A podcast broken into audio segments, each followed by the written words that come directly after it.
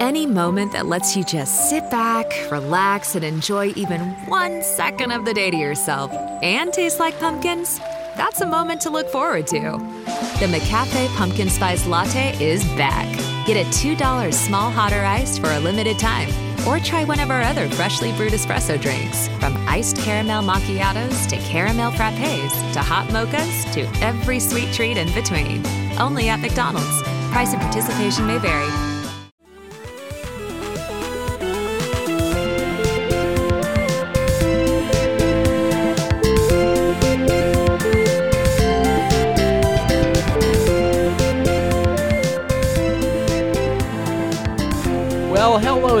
Welcome back to the show. I'm Steven Goldman. This is Sading Contagious, the podcast that dwells at the intersection of sports, politics, and social justice. I am here today with my colleagues Frank Guridy, Lincoln Mitchell, and Adrian Burgos. We are recording on a great national holiday, at least it should be. I often cut school on that day. I've often refused to work on that day, even though writing about baseball is my job. Just spend the day in the stands or in front of the TV catching up with the plethora of games for the first time after a long and lonely winter. It is a great day. Frank, how has opening day been for you so far? Opening day for me has been uneventful insofar as I've been working uh, and not doing baseball related things today. So this is my introduction to opening day here in the afternoon. Uh, but I am I'm kind of excited, more excited about opening day than I have been in a long time. I think you know one of the great things about our collaboration is that it's really encouraged me to be plugged into baseball more than I have. You know, certainly before last year. I mean, it's a game I love, but I've sort of forfeited watching it on TV you know, for the last few years. So now that we've been doing this great work, you know, I'm I'm excited about the Padres and uh, Fernando Tatis. I'm excited about Francisco Lindor's signing with the New York Mets, which just broke uh, as news today.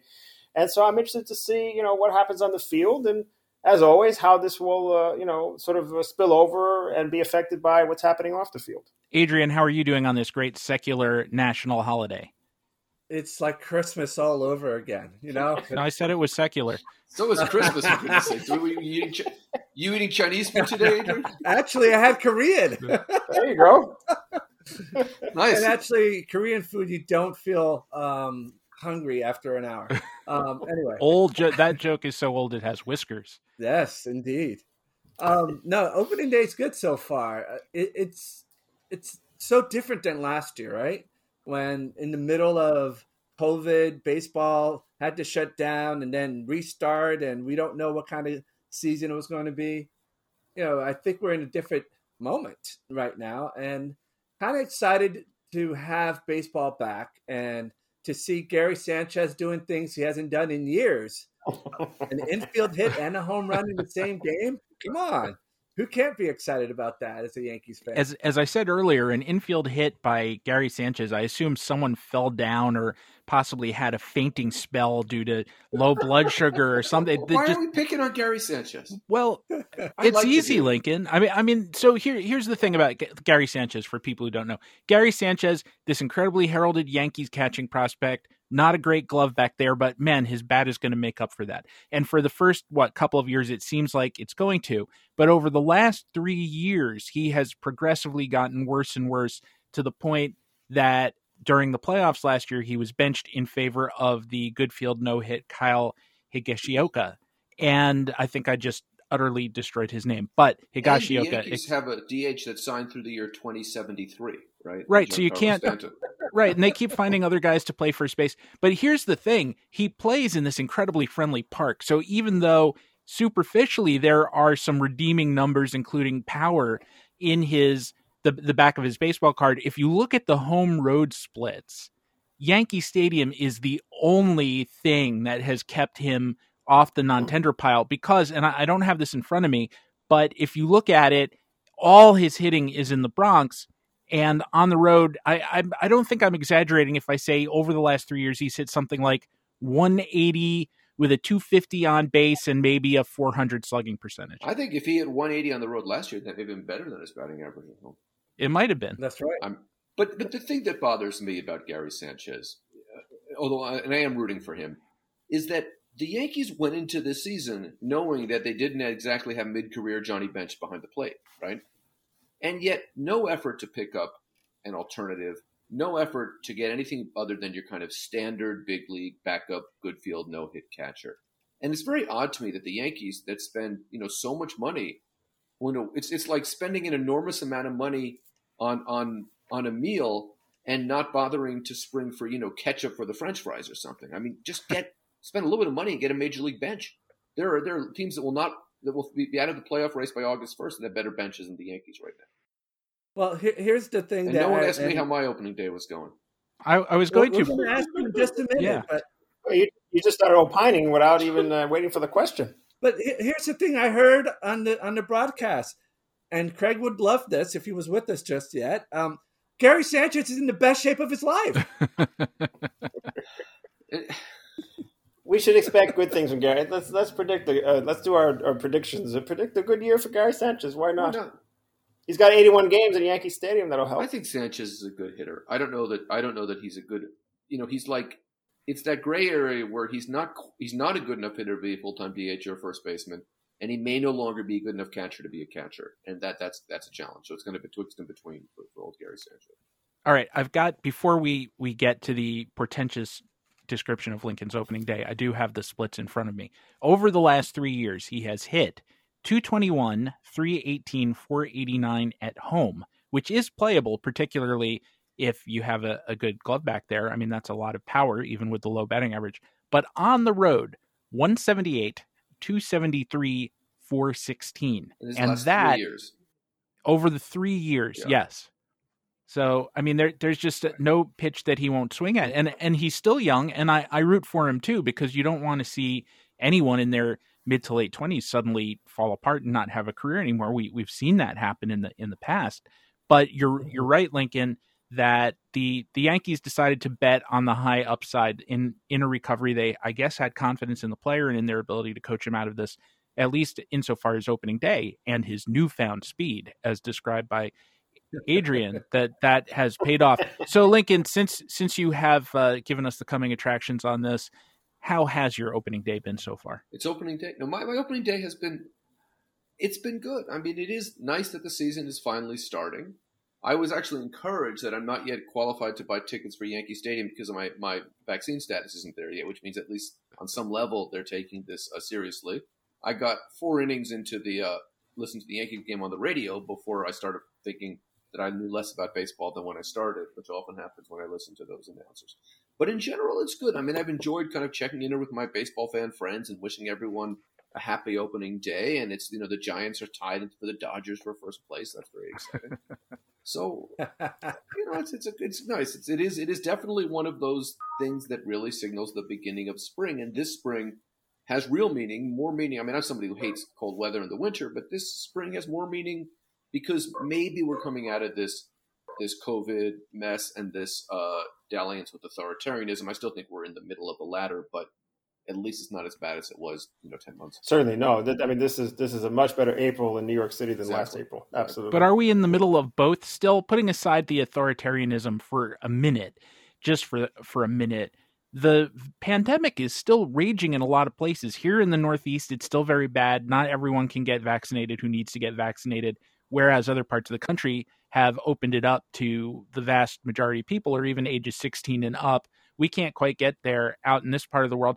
And in places like Michigan, the Times today had a story about Michigan where Michigan is still incredibly underwater, I think in part because of unique factors to that state in terms of, of population density, in terms of the economic profile of the people who are being afflicted, and the geographic profile. There, there are simple issues of getting people connected to the vaccines. And so, no, we're not done, and we are risking lives. No, but I'm not saying we're done, Steve. I'm not saying we're done. And we're Yeah. losing more people a day. If we were losing the numbers of people that we're losing now back in May and June of last year, we'd be concerned.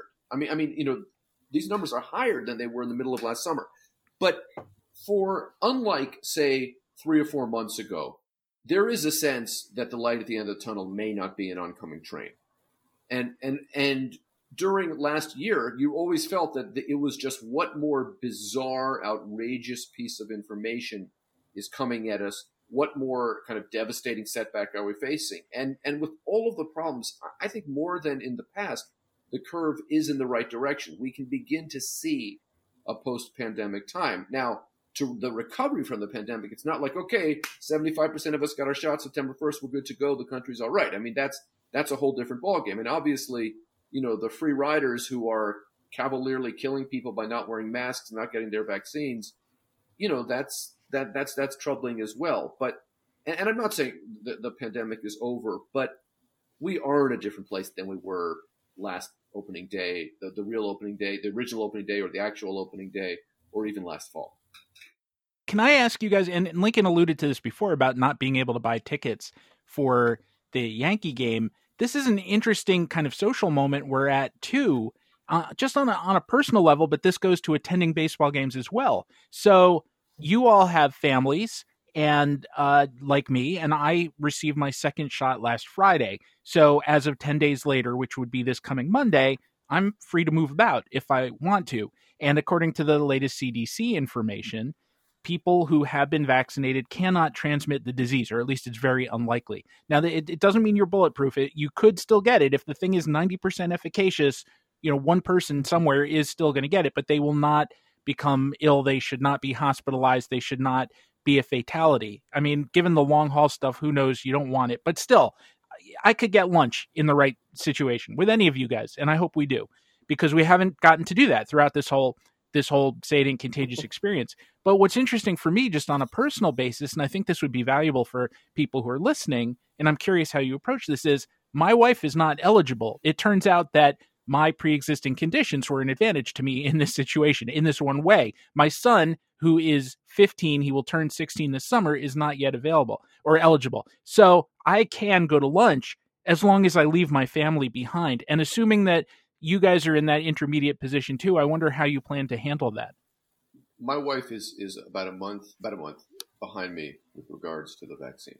So she will be getting her second dose you know in, in a few weeks. And my kids are actually in states where they will be able to get the vaccine because the laws are different. Uh, and, and, and my view is that, you know, there's a balance here. You should wear masks when you go in public. I mean, that's still the recommendation. There's still no reason not yes. to. And, and the, to me, a mask is such a minimally invasive thing that if it's, that even if you're dealing with very low odds, why not just make everyone safer and put everyone's mind at ease? Also, importantly, when you go outside, you don't have a big V on your forehead that stands for vaccinated, so people don't know. So keep everyone comfortable and keep wearing your damn mask. On the other hand, you know, it, happens that we're going into summer, so you don't have to make decisions about indoor venues so so immediately. But if the vaccine is a vaccine and the data is telling us that, and if and if the experts can, you know, I, I, would feel comfortable going to a Yankees game. I would feel comfortable eating outdoors in a restaurant in a way that I did not before I had the vaccine. I was really on the cautious side. You know, my mother is flying to uh, New York from California, and she's of course vaccinated. And when she gets here, like we'll sit in my house without masks on. You know, we'll eat together, have a meal inside. So I'm feeling, you know, and, and, and I wouldn't do that if I didn't think that both the, the recommendations and the data said that it was okay. Yeah, in my case, my uh, second shot, second dose will be uh, April 15th. So in two weeks. And, but I'm right now the only one eligible in my uh, household to uh, to get the shot. So you know we're we're still proceeding cautiously. Um, the university here at uh, at Illinois has been trying, you know, to be smart about how we approach this. There's we we were fortunate that we can have testing. Uh, it's been extended to our entire household. If you're a member of the faculty or the staff at the University of Illinois, this community as a whole has a community that you know you wear your mask, you look out for others in that text. And so been very fortunate, but also very cautious. Um, you know, we don't know fully these long haul impacts of uh, COVID, and you know, it's something to think. Although the Boston Red Sox game was uh, postponed today, that they were going to have um, Eduardo Rodriguez, who missed all of last season because of COVID, and they were going to have him pitch opening day. And you know, I was encouraged to see that he's back on the mound, and also wondering like what are some of these long haul um, impacts of COVID, and that's you know that's optimistically cautious about the road ahead, but the cause for optimism is greater when you have scientists leading the policy making on this now. versus just the uh, gumption and unction of uh, of politicians who don't need the science. At least at the federal level, right? right. I mean, which, level, yeah. which is yeah, yeah. I mean, and you know, being in New York State, notwithstanding all the problems that our beloved governor, the, the former hero uh, Andrew Cuomo, who I always call Mario Cuomo because I'm old enough to remember Mario. Um, uh, you know, this is a state that you know um, that hasn't stood in opposition to what uh, you know is in line with uh, you know what we would want from our policy for the most part. You know, yeah, I'm like I'm like the rest of you. I think you know cautiously optimistic. You know, I live in New York City, so I, I'm going to proceed cautiously as I as I have. I'm privileged enough to work from home you know, and that will continue uh, for the time being. And I think that you know, I, I am not in a rush to eat indoors, you know, at a restaurant. That's fine. You know, I'm one of those people who you know wasn't wild about you know overpriced New York restaurants anyway. uh, so, and I have a kitchen and I cook, and that's you know, so that's fine. So you know, this so, so much of the discussion in New York is about restaurants. Like the most essential aspect of the New York economy. If you read the New York Times, it seems like throughout this pandemic. So you know, uh, yeah, I, am optimistic that I can see a game, you know, outdoors uh, this summer. That'd be nice. That's I, I, usually don't go to games until July anyway. It's too cold to go to a Yankee game or a Met game in in April or May anyway. And uh, you know, I, I, am envisioning that. I'm dreading getting on a plane. I'm not looking forward to that. I didn't like flying before. Right the pandemic because I don't fly in first class. I'm in with the rest of the world in the sardine section, so I'm not looking forward to that. Uh, but uh, but I am looking forward to to some more outdoor social activities and even some indoors in the right conditions. So the other big baseball news happening besides the kickoff to the whole season. Am I mixing metaphors there? Two sports kickoff baseball. the, yes, uh, I guess the first pitch of the season would be the first the pitch. better way to to do it is that Met shortstop, I guess we can say that now. It still felt sort of like he was a vestigial Cleveland shortstop who was just visiting. But now, for virtually forever, or the next 11 years, this season plus 10 more, Francisco Lindor and owner Steve Cohen finally settled their contract extension. And Lindor is the proud new owner of a $341 million contract. And at the very least, this does represent a firm departure from the Wilponian, to coin a word, way of doing things in Queens for the last couple of decades. So, how do you guys feel about the Francisco Lindor contract? Are you excited? Do you think that's a good investment for the Mets? How about you first, Frank? I do think it's a good investment, and I'm, you know, I don't have a team. You know, I, I'm, I'm I kind of follow you know storylines, and this is one storyline I'm, I'm absolutely interested. Um, you know, I read Devin Gordon's new book on uh, on the on the agonies of being a Mets fan. It's a wonderful book called "It's So Many Ways to Lose," and he writes really compellingly about the Mets in the Omar Minaya era, in particular the the team that lost that horrible uh, NLC loss NLCS losses to St. Louis Cardinals in 2006. And what was so striking about that team that Omar Minaya put together is that it had so many of these lead Latino stars, right? And so I see Lindor as another one of those kinds of figures that will make the Mets really interesting. And so, you know, he's 27. He, he he's certainly not at the end of his career. I mean, last year you have to write off. I mean, it's hard to assess somebody in 2020 with that the kind of regular season that that happened last year. And I think this is going to give New York fans, the Met fans, something to be excited about. And God bless Steve Cohen, as far as I'm concerned. You know, he was, uh, you know, uh, negotiating on Twitter, uh, as uh, Craig kept pointing out in his uh, daily newsletters. But in the end of the day, he he signed them, and and it's a signal to the fans that he's serious about trying to, to improve the team, and I think that's good. You know, Lindor was born in Puerto Rico, went to high school in, in Florida, but was from mm-hmm. was born in Puerto Rico, and it occurs to me that there is it's it's a little late to exactly dovetail with this, but the despicable way that Puerto Rico was treated by the previous presidential administration after the national disasters that, that or natural excuse me disasters that they underwent. They were national disasters too because and this is the point that I was trying to make Puerto Rico is part of the United States of America. The people who reside there are American citizens but it seems like at least half of the political spectrum likes to be in denial about that. And I hope that this will serve as, as at least a small wake up call in that regard that one of the best and most highly compensated players in baseball in one of the game's largest markets hails from that place and and we should start treating it as if it were part of the country. Well, the other part to that, Steven, is so yeah, Francisco Lindor's from Caguas, Puerto Rico, which is actually the same place that Alex Cora and his family mm-hmm. is from. Mm-hmm. And Lindor, uh, as a teenager, moved to Florida, to Orlando area, another place. When you said half, I thought you were going to just wow us with your knowledge, knowing that like half the Puerto Ricans, people of Puerto Rican descent, actually live live in Orlando, out off the island, and so many of them live in Orlando and Florida. But yeah, it is so important, I think, for the Mets to have a player of Francisco Lindor's character. Um, he is he's Mr. Smiles. He was the face of the All Star game when it was in Cleveland, but he's also a guy who really very much is in the spirit of someone like Roberto Clemente. He gives back. He is involved in in philanthropic activities, and he is someone who went back to Puerto Rico to help out after the hurricane. So yeah, there is a story here. To have him be part of the Mets is a great story because he should help elevate that whole team on and off the field. And just real quick, I have to say, I you know again, uh, Gordon makes this point about that Minaya era Mets. You know, what was so interesting about that team, even though they never won a championship, is that you know they they sort of represented the new Queens. You know, and you know we know Queens and Corona, which is right near the stadium there, near LaGuardia Airport, heavily immigrant communities uh, in Queens. This is not the Queens of, of yesteryear that was more white and white ethnic and Jewish.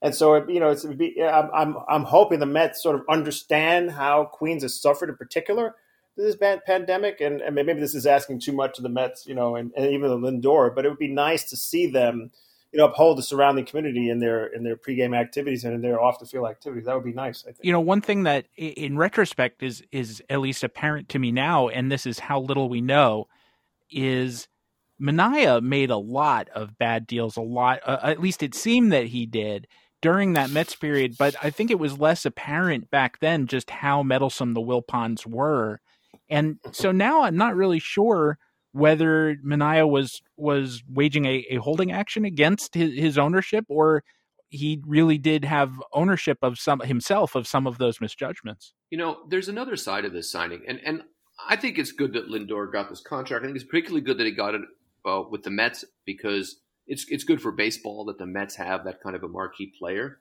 But another side of this story, another way to report this story, is that huge market team takes major free agent off the market with a huge contract. Now, that's not particularly my opinion, but that is the way the story uh, will be reported in a lot of places, or will be. You know, the the Indians couldn't keep, couldn't afford to keep him. The Oakland A's would never be in the running for a player like this. The Royals, the Pirates, and you know, we all know that that narrative. But but this goes to me to a kind of a, a more interesting question in my mind about the Mets, which is that the Mets have have created this story about themselves as you know, like you said about the, the book, right? The kind of the, the, the just losing and the bad teams, but and, and and additionally losing in some obviously exciting and dramatic ways, and also winning in some exciting dramatic ways. But to fans in most markets, the Mets are a big market team that spend a lot of money in and around the play or in and around the playoffs most years, and don't always make wise uh, decisions. But and so that that's another context in which to see the, the Lindor signing. Not that I'm, a, I mean, my view is that all of these owners are rich. They can all afford it. And if they don't want to compete for to pay people, they shouldn't own baseball teams. And it's not my money.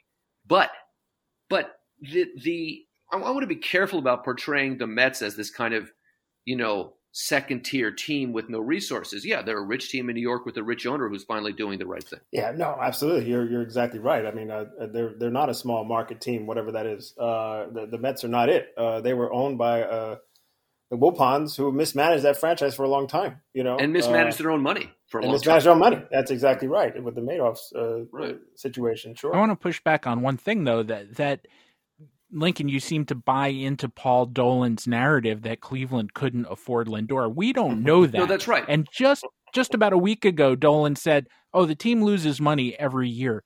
Bull. First of all, the the franchise no, values. I'm not buying into that every, narrative. Yeah. I'm not buying into that narrative.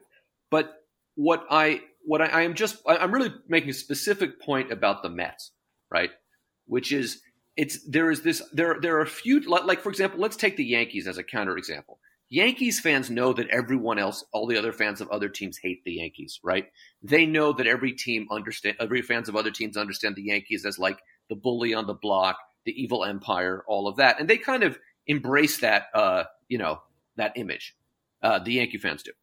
And, and, and most teams, you know, I think I suspect that most te- most fans of the Oakland A's understand that the rest of baseball doesn't always pay a lot of attention to the Oakland A's.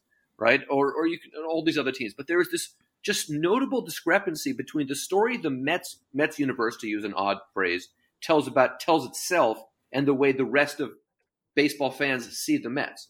That's the point I'm making. I, I certainly agree. We don't know, as far as I can see, any team.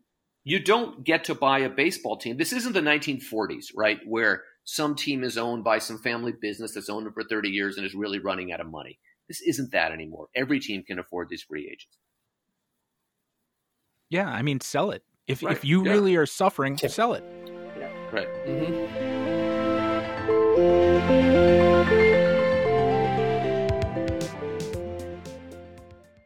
Home. It looks a little different for everyone. For some, it's a rustic cabin. For others, a big city high rise. And for others, it's renting a tiny studio that said it had laundry in the building, but the dryer's always broken. And don't get me started on the gym. That's not a gym, it's an elliptical machine and a boiler room. And let's not even discuss parking. But no matter where you call home, Geico makes it easy to bundle and save on renters and car insurance. Easier than getting your landlord to return your calls. You can't hide forever, Leonard. Welcome back to the quickest podcast ever, brought to you by Kohl's. Today's topic fall style. Wait, wasn't it just June? Right? So I went to Kohl's. Of course you did. I got a cute Cara Santana for Nine West sweater for 25% off and a great pair of Vans. Love Vans. And save 25% on a champion hoodie for my husband. Ooh, sounds cozy. You should go. You'll get 15% off or 15, 20, or even 30% off with a Kohl's card. BRB. Select styles. Offers end September 26th. Champion coupons do not apply. Some exclusions apply. See store or Kohl's.com for details.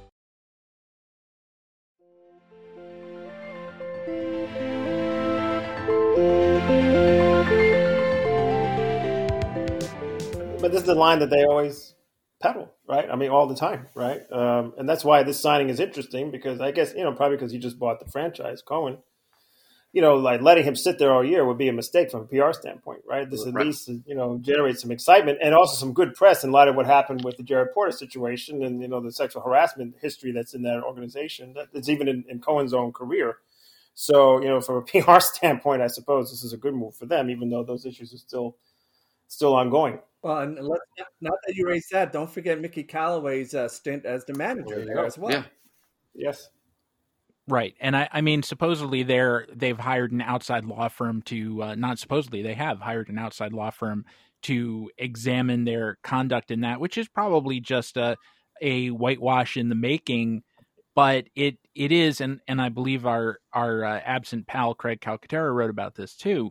That the general gist of such investigations, specifically in this case, would be to further distance the organization from the prior ownership which is a good move. I mean, you know, I mean, the, the Wilpons elicited a lot of um, anger from the fan base uh, with good reason. You know, uh, it, it, I, I, mean, he, Jeff Wilpon, I, I, guess, was very lucky that uh, he bought the franchise with Doubleday in 1980. Uh, and they made some good moves back then, but then over time, it just was a, a train wreck there in, in Flushing. You know, I have a question about this, and, and this goes to the kind of crossover between baseball and the rest of the political world that we frequently talk about on this program whenever some social issue that requires money, say single payer healthcare, for example, comes up, or infrastructure, which it is finally infrastructure week yes. here in the United States after being teased that about that for at least four years. It really is. We're really trying to do that. And what some group of politicians, sometimes Democrats, but more often Republicans, they will say, oh no, we can't afford that. It's too expensive. But you know, who is we? Because it's not their money, right? It's it's our money and it exists on a on a time frame that is lo- longer than any single human lifetime. And, and, when a politician says we can't afford the, the correct answer, the, what they're really saying is I don't want this, right?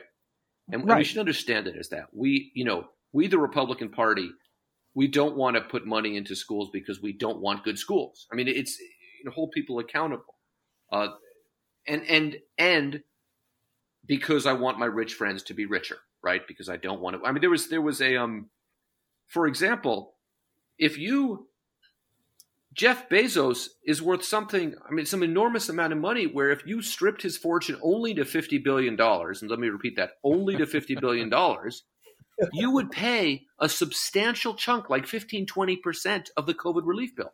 Right now, Now they're, they're not going to strip Jeff Bezos' fortune of fifty billion dollars. If I, I, would support any policy that did, because have one individual having you know even one billion dollars in my mind is is uh, the reflection of a of a sick uh, culture.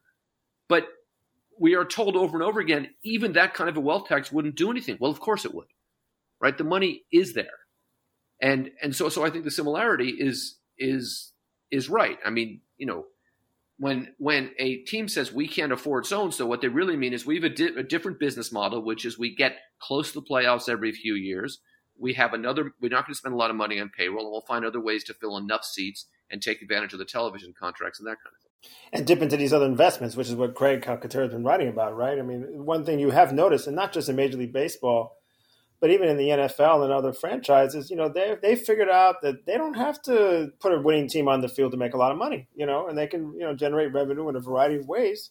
And you know what we're seeing in the case of uh, some of these teams like the Cubs and the Padres and others, you know, they're dipping into these, you know, in the in the Braves case, uh, in Cobb County, is they're using these mixed development real estate schemes to generate money, mm-hmm. you know, uh, and, and, generate enough excitement with a new ballpark, which gets built every ten years, it seems like, uh, in the case of the Texas Rangers and places like that and that generates excitement and revenue, or at least imagined revenue. And that's been as, as, opposed to putting a team on the field that's a winning team. Like even the Yankees, you know, it's going to be interesting to see. You know, do they adhere to the Steinbrenner legacy of putting the best team the money can buy on the field? I mean, I, I guess they did that when they signed Gerrit Cole. But you know, I don't have the impression that that's the mentality that reigns in the Bronx these days. You know, even though they have big, high price, high price free agents, but they're not as they have not been as aggressive as they as they were in, in previous years. Well, Frank, you know this better than anybody, right? That the the Rangers, especially, were a, a real estate dodge pretty much from start to end, and particularly in the in the George W. Bush years, it really was yeah. a front for building a ballpark and and and increasing the value of a certain set of land, not about winning anything. But but you know, That's with right. I mean, the Yankees exactly right. in particular. I mean, I think we should differentiate between winning the World Series, which only one team can do, right? Um, and and whereas I can point to on and off the field decisions for any team that was around the playoffs and didn't make it over the last few years, you know, the Yankees have haven't. I'm not sure that you know that they could have ball bounced a different way a couple times. They could have won one of those World Series, but there's a difference between winning the World Series as a goal and putting and trying to put a quality product on the field as a goal. And and what bothers me is not when a team doesn't win the World Series, but when they don't seem to be trying to put a quality product on the field. Because then, as as you pointed out, they're running the ball team as kind of a side part of a larger business. And as a baseball fan, that's that doesn't appeal to me at all. I, I get the business logic of that. I'm not a, a, business person in that sense, so I don't really wouldn't understand how to do that and wouldn't be interested in doing that. But there's a certain logic to that. And and but the problem is when you have more than one or two teams that aren't putting a, a quality product on the field. let's be clear: for most of baseball history, many teams did not put quality products on the field. Right? Try being a Chicago White Sox fan for you know the middle part of the 20th century, for example, or the you know the Washington Senators or something. But it's it's not it it makes the game worse for everybody. So the Yankees, you know, I think the Yankees figure if we're around the playoffs every year and we keep telling this bizarre story that you know we're trying to win the World Series every year, that's the goal. But then when we don't, it's okay.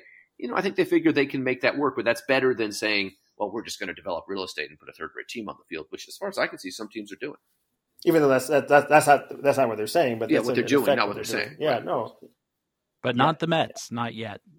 Not the Mets. We'll see. It's going to be interesting. I, I got to make my way out to Flushing this summer. It's a nice bike ride. We could. I'll get on the could, seven train. I, we could ride our bikes out there. out there.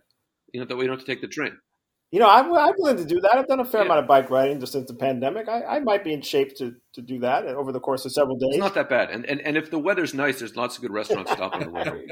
I don't know about biking out to Willets Point. Some of those potholes are bicycle sized. You'd be going on a Jules Verne ride to the center of the earth. Queens is a very. Oh, we lost. We lost. Where'd you go? He just fell in a pothole. Where'd you go?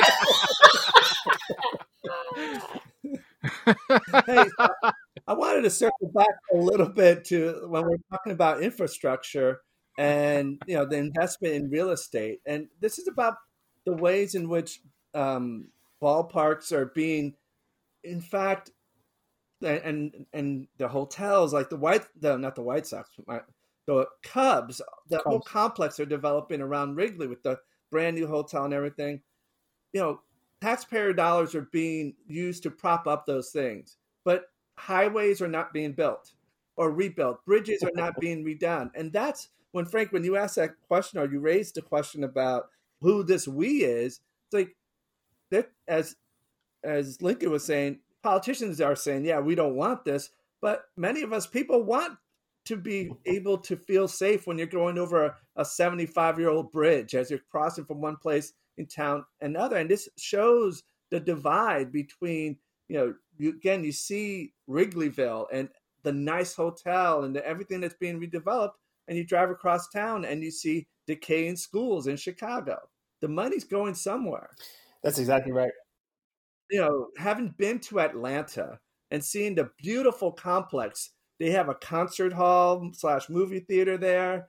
They they have restaurants right around the ballpark. The development is is super nice. It's a great place to hang out if you got money, if you have the time, and if you're wearing a mask.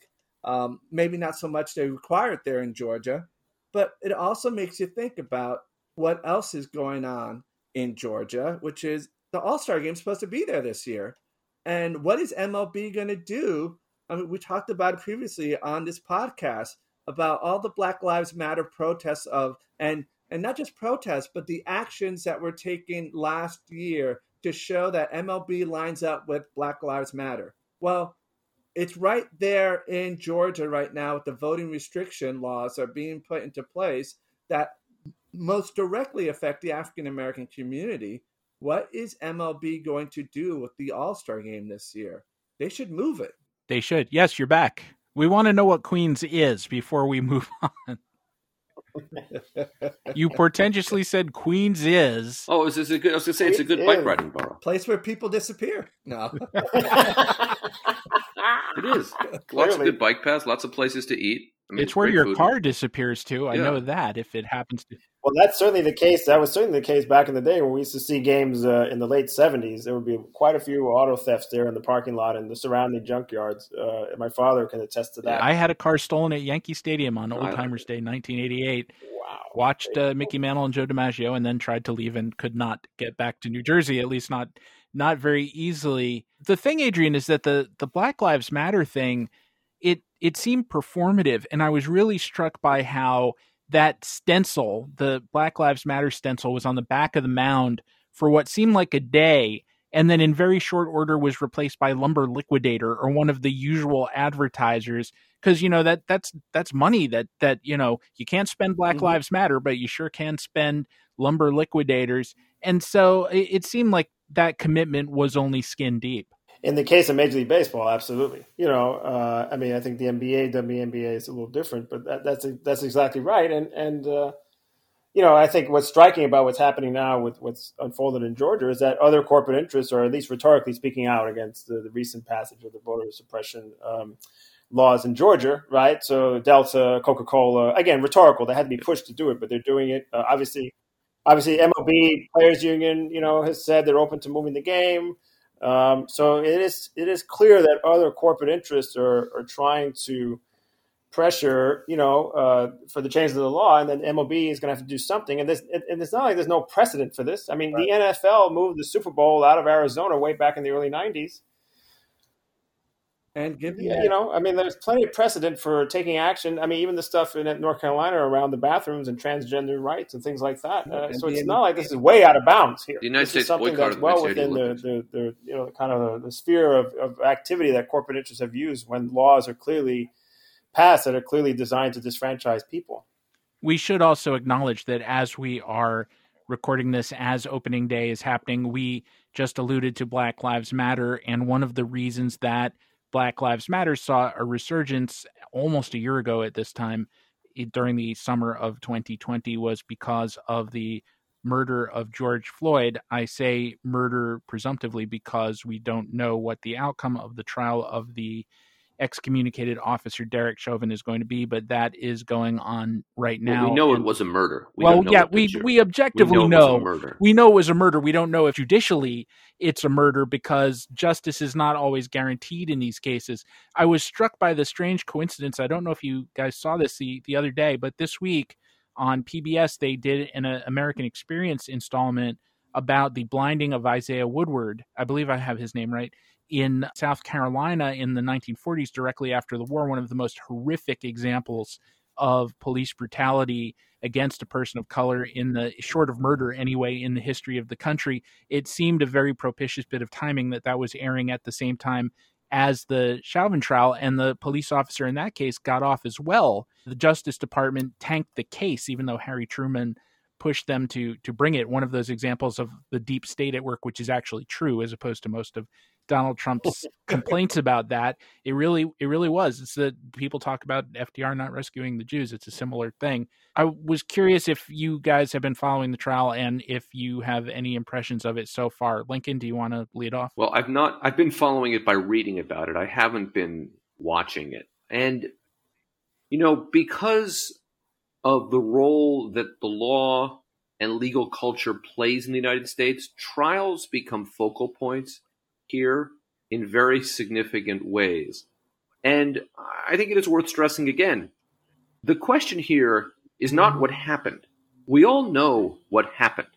We all know that Derek Chauvin murdered George Floyd. And if that is not what is found in the, in the trial, then that is a failure of our judicial system. And we've had too many of those failures for too long. And the results are when people lose confidence in the judicial system or never have it, then they turn to other very rationally turn to other means. And we saw this, we've seen this over and over again in American history. So this is a key moment. And, you know, it, the, the jury's going to decide what the jury's going to decide, but pretty clear to me what happened. And it's pretty clear to me that none of the evidence uh, presented by the defense really is is particularly compelling. Yeah, and yeah, I, I um I'm not following the trial closely yet um, because, as we've already alluded to, the long history of um, of the justice system uh, falling short and, and, failing miserably every single time when it comes to the question of police violence against Black people um, throughout the entirety of the history of this country. So, you know, I, I, I I, I, you know, I am not following it because, to be honest, I, it's a risk of sounding like a younger person. I, I can't deal with the trauma of going through the whole charade or, or, the whole ritual of watching a trial unfold. Not, you know, and, and Lincoln, you're exactly right. This is extremely important trial. But as a person of color and a person who cares about racial justice, it's just one of those things where I can't I can't watch people crying on the stand. I can't listen to what the defense is trying to say to defend uh, Chauvin. I, I can't go through that that ritual again. You know, I really can't. And so I, I will read about it, of course uh, I'm not optimistic that the right outcome is going to come about because also one of the things that we do know is that you know those who've been mobilizing against mass incarceration, you know, have really raised questions about punishment in general, right? I mean, you know, looking at things like restorative justice and other things, which is not to say that Derek Chauvin should receive, which should not be penalized for his crimes. He should, but even even that, if he is convicted, it, it doesn't feel like justice, right? Uh, it, it, it, you can't make it for the loss of, of, of Floyd's life and it and it's just really hard to kind of watch something like this unfold yet again. You know, I mean, throughout our life lifetimes, we've seen this over and over again, and usually it doesn't have a good outcome, even when the outcome seems to be a conviction. You know, so that I mean, that's kind of my feeling about it right now. Yeah, I'm not following the trial either. It's it's too much. It, it's on top of the pandemic to go through opening up the wounds of the countless times that individuals have suffered police brutality or worse, have been killed by police. And it's just another incident, and it's another one, and it's it's difficult. It, it's and and there's enough. I, and I, I don't think the justice system is going to work in the way that it will allow for the healing of the trauma. That's the thing. Justice doesn't bring about healing and that's what I think so many people, particularly people of color, Black, African American, um, Latinos, and others who have seen the justice system not work in a way that actually addresses the trauma, the pain, and leads toward a path of healing. I was struck by the defense's attempt to somehow justify what happened to George Floyd based on his history of drug addiction. And what came to mind was Judge Welch's comments to Joseph McCarthy in the, the famed Army McCarthy hearings in, in the 50s that, that broke McCarthy the let us not assassinate i'm paraphrasing but let us not assassinate this man any further have you no sense of decency at long last have you no sense of decency yeah, I mean, this resonates in, in so many ways, and you know, I mean, we'll we'll see how it unfolds. Uh, you know, I'm I'm uh, you know I've been dreading this moment uh, to come. You know, uh, at this trial, and it's here, and we're going to have to endure it somehow. Uh, and I think you know, uh, you know, especially I mean, when I see when I, I think of trials, the the trial I always think about the O.J. Simpson trial, the mid '90s, which completely changed the way trials are covered. Uh, and I mean, that's a completely different scenario altogether. But, you know, just the whole spectacle of trials on TV and being covered, you know, all of that just becomes really hard. It was really hard for me to deal with back in the 90s. And that, again, that's a different case. But the spectacular nature of the trial and the coverage and the moment to moment coverage that you see on Twitter, you know, it's just, it's, it's going to be unavoidable. But I'm, I'm trying to, to modulate my, my relationship to it right now. The trial I think of, and I suppose you probably all guessed this, uh, is, is the trial of Dan White, where Dan White, uh, had he just killed George Moscone, would have gotten a longer sentence, but he also killed Harvey Milk, who was gay, and very clearly he got a shorter sentence, and he, you know, uh, was able to tell a story about what he did and why he did it that got him a lighter sentence, and the result was a riot in, in San Francisco, uh, known, known as the White Night riots, where people, you know, flipped over police cars and lit them on fire and tore down you know telephone poles and smashed the doors of city hall because they there was no justice. And you know then at the when that happens the right comes out and shakes their fingers at the people. But the judicial system fails and it fails over and over and over again for the same people and and, and what we're seeing here with i think frank raised and steve both raised important very important points here the story they're telling about george floyd is to tell a story about urban African American people that that that is fodder for their right wing base, even regardless of what happens in this particular trial. It's a difficult topic and a somber topic to end on, but I actually think that's very appropriate both for this podcast and for this day as a whole, because opening day, as we said when we began, is a joyous occasion a people, a country will have its circuses. And I think it's fair to say that on the whole, we need our circuses, particularly after the long year plus that we've had dealing with this pandemic. But we should never forget, we should never let those circuses distract us so completely that we forget injustice, that we forget some of the ongoing issues, even for a moment, even for a moment, that are going on in this country. I just want to say quickly that last week we had previewed having a guest this week. Our guest was delayed by unavoidable technical difficulties, and we will have him back in a couple of weeks. Next week, we will resume with the full panel, I believe, on a topic to be decided based on, of course, current baseball and world events, just as we have discussed today.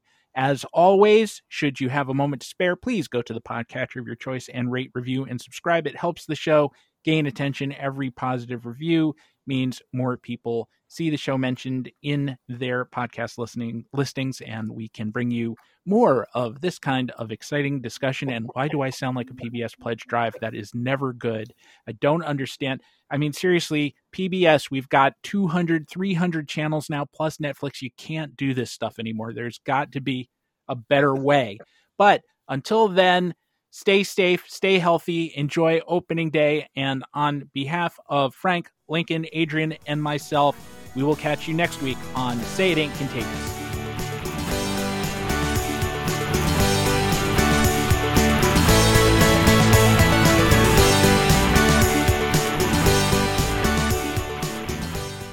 You might have noticed a change in your neighborhood lately. Yep, Sprint stores are now T Mobile stores. Now that Sprint is T Mobile, you get more coverage, value, and benefits than ever before. We've invested billions to bring our 5G from big cities to small towns across America. And great coverage is just the start. From high-speed mobile hotspot data to weekly deals and giveaways, our customers get tons of great benefits. Head to your new T-Mobile store to learn more. Qualifying service and capable device required. Coverage not available in some areas. Some uses may require certain plan or features. Ctmobile.com. Life gets a lot more magical when you dream. So let's dream of a vacation unlike any other. A magical Disney cruise. Hiya, pal! Where new stories meet tales as old as time. Enchanté, mon ami! And your family will be cared for the moment you step aboard. Sail from Florida to Disney's private island paradise and get ready for a dream come true with Disney Cruise Line.